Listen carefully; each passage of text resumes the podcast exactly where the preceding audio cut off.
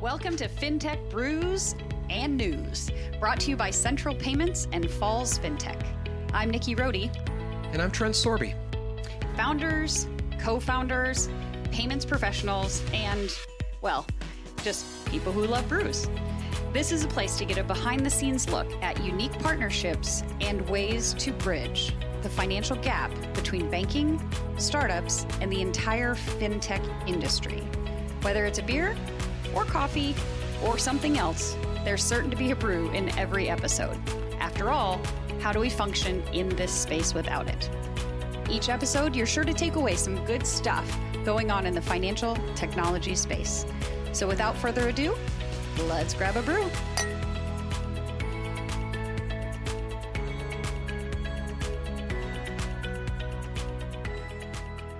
Well, hey, everybody. Welcome back to another episode of FinTech Brews and News. I'm Nikki Rohde here with a very special guest, Elizabeth McCluskey.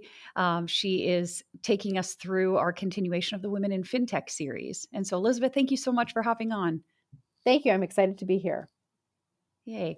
Uh, well, we have interviewed a, a, ton of remarkable women in fintech, and you're our first one in the venture capital space. So, why don't you take us through a quick introduction of what you're up to, uh, who you work for, and, and then we'll go from there.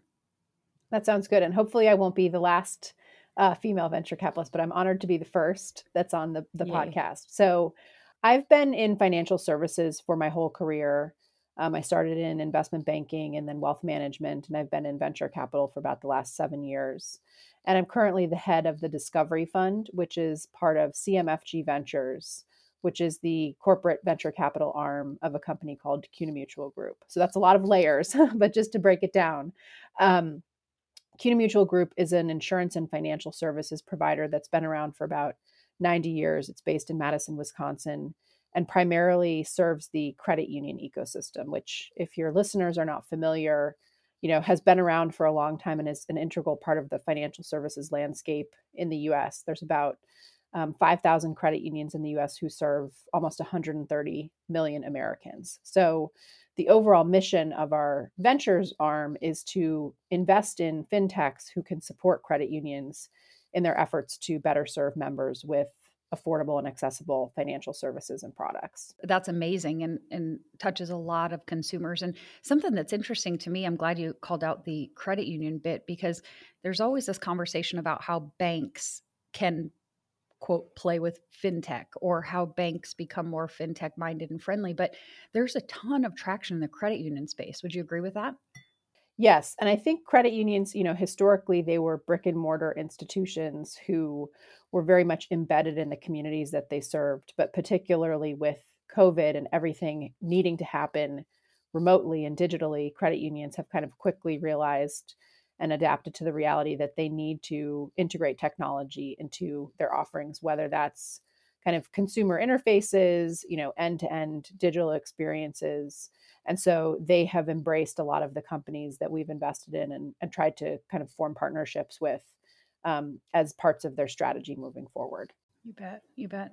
Um, talk a little bit about um, the the background um, of the Discovery Fund and maybe your thesis. Yeah. So, like I said, Ventures has been around um, for about seven years, which focuses on Series A and later stage companies, kind of broadly in this fintech credit union ecosystem intersection. The Discovery Fund um, sort of narrows that thesis a bit more. We focus primarily on pre seed and seed stage fintech companies, and we are looking at underrepresented founders. So we're investing in companies who have a woman, BIPOC, or LGBTQ uh, CEO at the helm.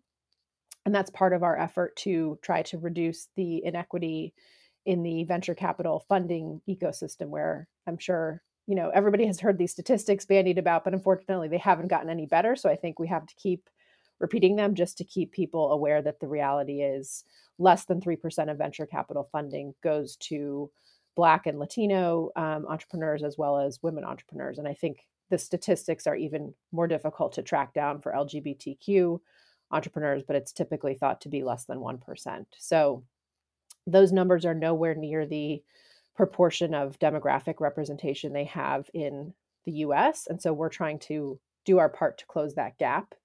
The other part of our thesis is that we're investing in solutions for financial inclusion. So we're looking for companies that are promoting affordability and accessibility of financial services, particularly to underserved communities. And so we think there's a really nice um, synergy between the entrepreneurs we're talking about and the solutions we're looking for, because we believe entrepreneurs who have experienced the problems they're trying trying to solve are those who are best positioned to actually build those solutions, be committed to those companies.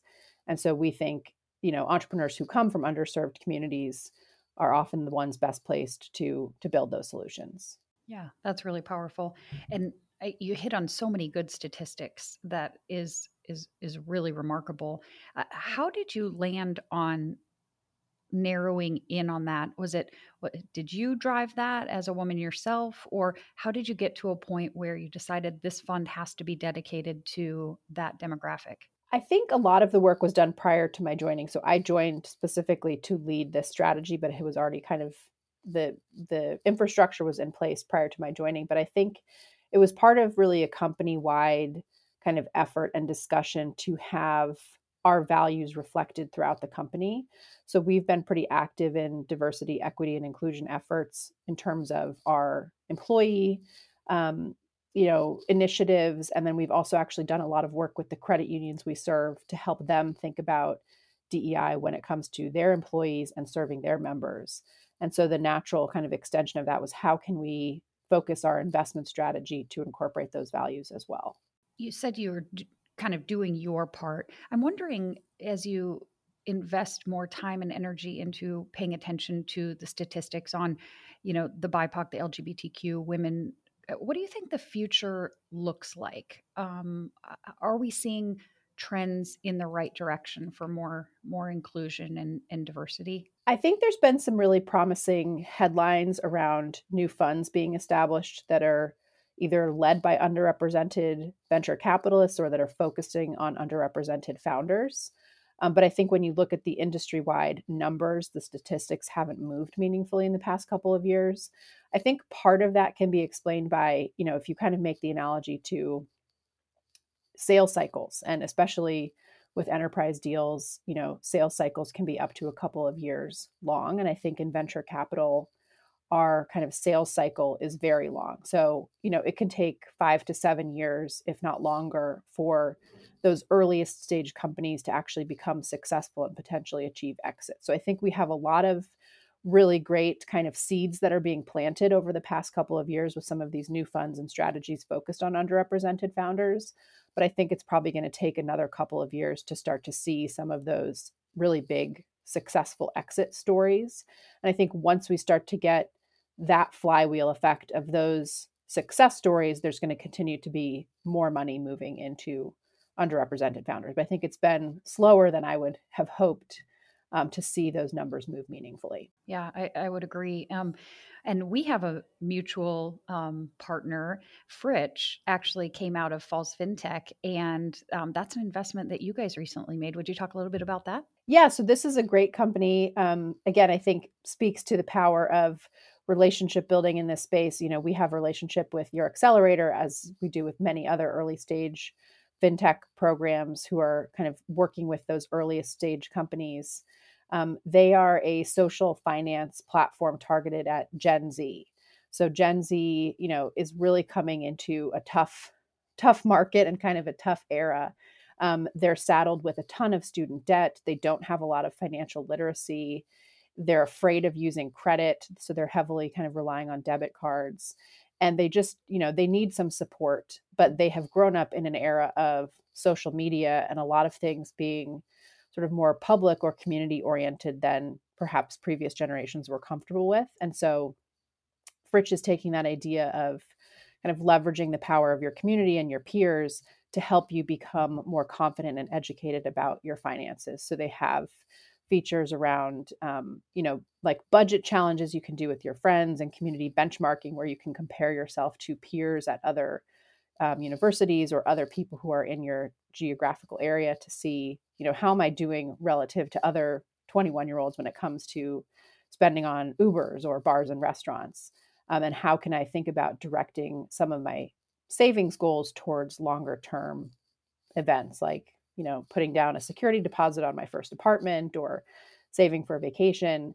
Um, so that company is led by two really fantastic female founders who themselves are part of gen z so again i think speaking to my previous comment that we want to see entrepreneurs who are embracing solutions that would actually apply to them um, they've just been fantastic with kind of taking their idea and running with it leveraging some of the introductions and connections we've made on their behalf. So we're very excited to see how, how that one turns out. But they've really grown a tremendous amount in the short time we've been connected with them in terms of um, getting a ton of users from college campuses across the country. They've done just such a fantastic job.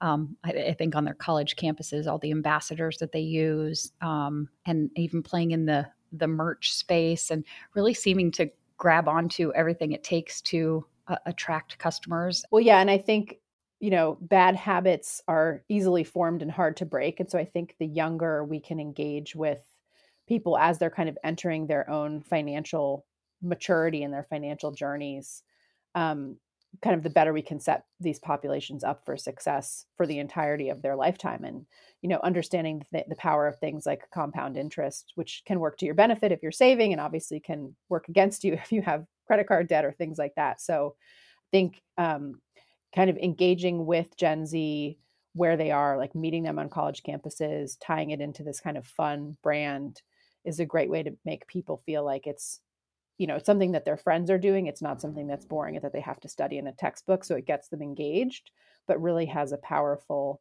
kind of underlying uh, education component.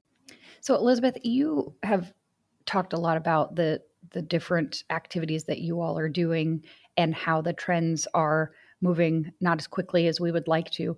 Do you have any other thoughts for anybody who's listening on what else can we as an industry do to uh, make access to funds easier for these underrepresented founders? Yeah, I think the the answer, or at least my version of the answer, lies with VCs themselves. I think um, you know we still have a very undiverse profession. And so venture capitalists who are already in kind of positions of decision making authority need to make a concerted effort to recruit, to hire, and to promote more women, more people of color, more LGBTQ individuals, people who don't come from, you know, Ivy League backgrounds or, you know, are named John and went to Stanford. um, I think there's been statistics about like there's more men named John in venture capital than there are, you know, people of color. So um, I think recruiting people with diverse backgrounds into check writing roles at venture capital firms is going to go a long way towards diversifying the perspectives of those decision makers and of those conversations around who should get funding and and even just sourcing those deals and kind of improving the outlook of who's in the pipeline um, in terms of diverse founders so i think that's that would be my big call to action for any investors who are listening today how many companies so far has discovery fund invested in uh, and and then on the heels of that, what does the future look like for this fund, or what stage is it at? We have been very busy. We're definitely trying to, you know, put our money where our mouth is. So we've invested in about 18 companies um, in a year and a half, which is on track with our target of investing in 10 to 12 companies per year.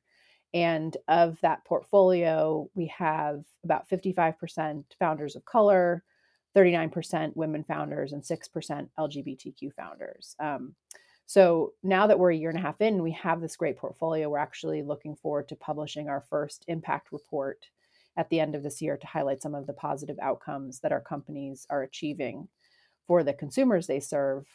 Um, in terms of the future, we're hopeful that a number of our companies will graduate to our ventures portfolio over time.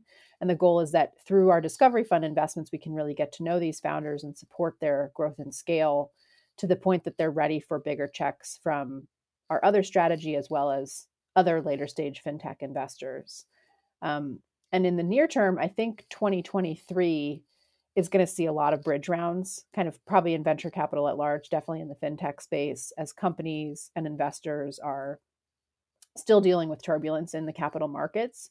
And so I think, again, part of our you know thesis and part of our role is that participating in these bridge rounds is going to be really essential to support those early stage companies as they kind of continue to not quite be ready for that later stage capital, but we really want to do everything we can to support them and ensure they survive some challenging markets long enough to be successful. Yeah, on on that, what do you think is your prediction of 2023 um, beyond just the bridge round needs? What else is going to happen in the fintech industry? Do you suppose? I mean, I think unfortunately a number of companies are going to go out of business. Um, I think a lot of valuation expectations are going to get reset. I think there has been, you know, 2021 was an incredible year for entrepreneurs generally in terms of, you know, getting some really strong pricing on deals, and so I think some of that's going to correct. We've definitely seen that happen in the public markets. It takes a while. It's kind of a stage by stage process to trickle through into the private markets. Um, but I think there's also been a lot written about how really incredible companies are forged in very challenging economic times. And so I think those who are efficient with their capital and haven't overhired or can kind of correct their headcount appropriately, um, you know, and and just sort of like focus on getting new customers, improving margins, will come out very strong companies at the end of this. Perfect.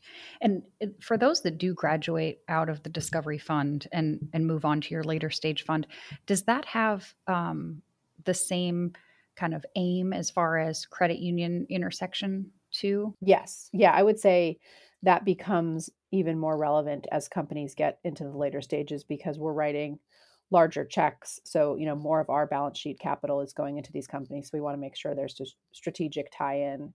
We also have a fintech solutions team at CUNA Mutual that actually um, works with a number of our portfolio companies and helps distribute some of their products. So as those companies get into that later stage where they're really kind of ready to scale selling to credit unions, you know, we have internal resources that can support them in that. You, you guys really seem to have a, a strong strategy that's well rounded. I, I, I appreciate all the different kind of touch points and how to think through that cadence of of where people would fit. We're working on it, so thank you. Yeah.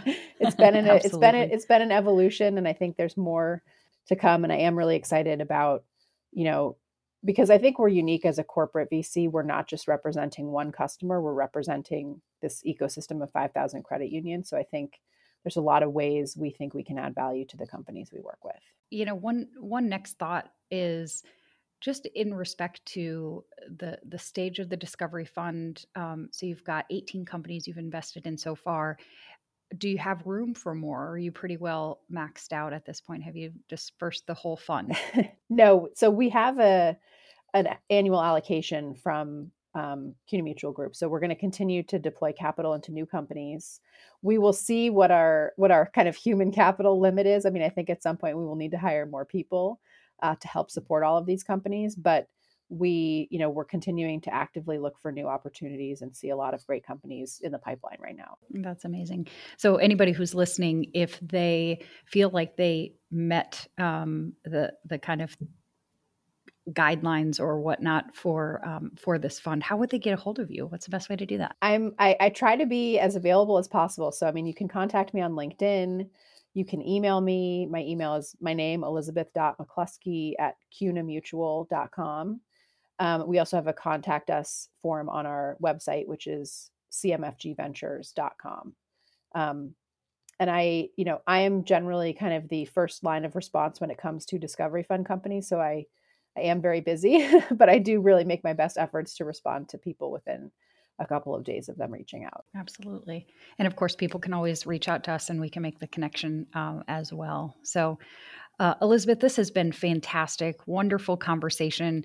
Uh, is there anything else that you'd like to share? Anything that you think is important for people to to know and understand? I think we've covered all the bases, but I would just say, you know, send even if you are not a company that that thinks you're a fit if you have friends or family or colleagues who you you know are working on something like send them my way if there's other accelerators or investors you think might be aligned with our thesis like i am in the the job of kind of relationship and network building so i'm always happy to take conversations with people well thank you so much this was um, really beneficial and, and a fruitful conversation for talking specifically about women in fintech and, of course, um, the diversity that you guys are driving towards. So, thank you so much and um, appreciate your time.